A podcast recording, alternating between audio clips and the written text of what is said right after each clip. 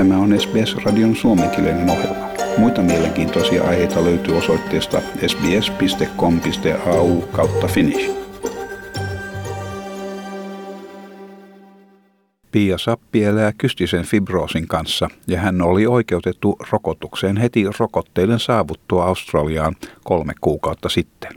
Siitä huolimatta, että hän kuuluu vakavasti immunipuutteisten henkilöiden ryhmään, hän onnistui saamaan rokotuksensa vasta kuluneena lauantaina, siis viidentenä päivänä toukokuuta. Hän sanoi, että kystinen fibroosi on maan tavallisin hengenvaarallinen sairaus, ja kun siihen lisätään COVID-19, kysymyksessä on todella vakavia pitkän ajan terveysvaikutuksia. Samoin muut riskialttiit henkilöt, kuten keuhkosiirron läpikäyneet tai ne, joiden keuhkojen toiminta on huono, saattavat kuolla. If someone with cystic fibrosis gets COVID, it can have really extremely serious um, long-term effects on our health. You know, for people who are at high risk, so, so people who are post-transplant or you know have low lung function, it, it, it could even you know lead to, to death. So it's it's something to be taken really seriously for us.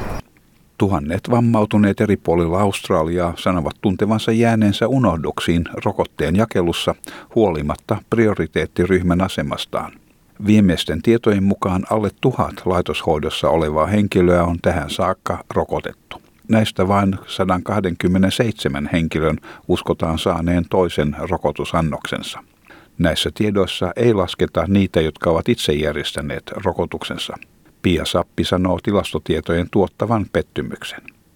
Pitkä odotusaika on ollut monelle rasittava. Kun he lopulta ovat saaneet rokotuksensa, he ovat olleet helpottuneita. He voivat palata työntekoon tai liittyä yhteisönsä toimintaan turvallisin mielin. Joten jos he olisivat saaneet rokotuksensa heti rokotusohjelman alussa, mihin he olivat oikeutettuja, se olisi merkittävästi vähentänyt heidän huoliaan.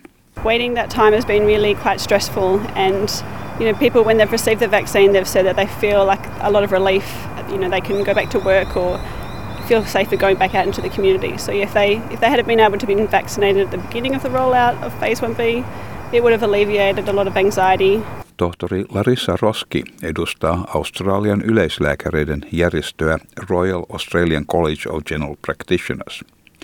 Hän kertoo yleislääkäreiden saaneen yhteydenottoja monen hoitolaitoksen henkilökunnan ja johtajan taholta, jotka ovat huolissaan rokotusten puutteesta, samoin kuin myös tiedotuksen puutteesta joten he eivät edes tiedä, milloin rokotukset ovat odotettavissa. Tohtori Roski sanoi, että olemme todella epäonnistuneet velvollisuudessamme suojella erityisen haavoittuvaisia henkilöitä. Many of us have received calls um, by staff and CEOs of these organisations distressed um, at the lack of vaccination and actually the lack of information. Um, so not even um, being aware of when they might anticipate um, vaccination will occur. We have really failed, I think, in our duty to protect um, a group that is particularly vulnerable. Tämän viikon maanantaina toukokuun 17. päivänä viisi henkilöä antoi todistajan lausuntonsa jatkuvalle vammaishuoltoa selvittävälle komissiolle Disability Royal Commission.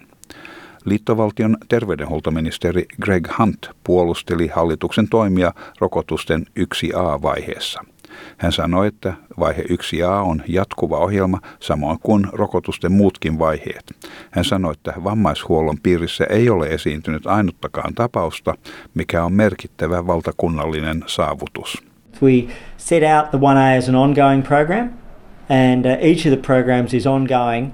Uh, but when we bring additional people on, it's in line with the capability of the system to uh, to manage them.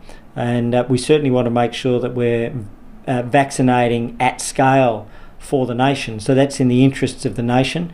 And uh, what we're seeing is um, zero cases in disability. And uh, I think that's a very important national achievement. So we're keeping them safe, but we're also making sure that they'll be safe going forwards. Noin 22 000 henkilöä on tällä hetkellä eri puolilla Australiaa sijaitsevissa hoitolaitoksissa. Tohtori Larissa Roski sanoi, että monella heistä on myös muita samanaikaisia sairauksia, mikä merkitsee, että heille rokotuksen puute saattaa olla hengenvaarallista. Many people living with cognitive disability um, have a range of um, complex medical, behavioural, and psychological um, conditions. And so, for all these reasons, um, it's really um, important that we prioritise this group and really look at how we can rapidly escalate access. Tämän jutun toimittivat SBS-uutisten Hashela Kumaravansa ja Julia Carr-Katsel. Tykkää, jaa ja ota kantaa. Seuraa SBSn suomenkielistä ohjelmaa Facebookissa.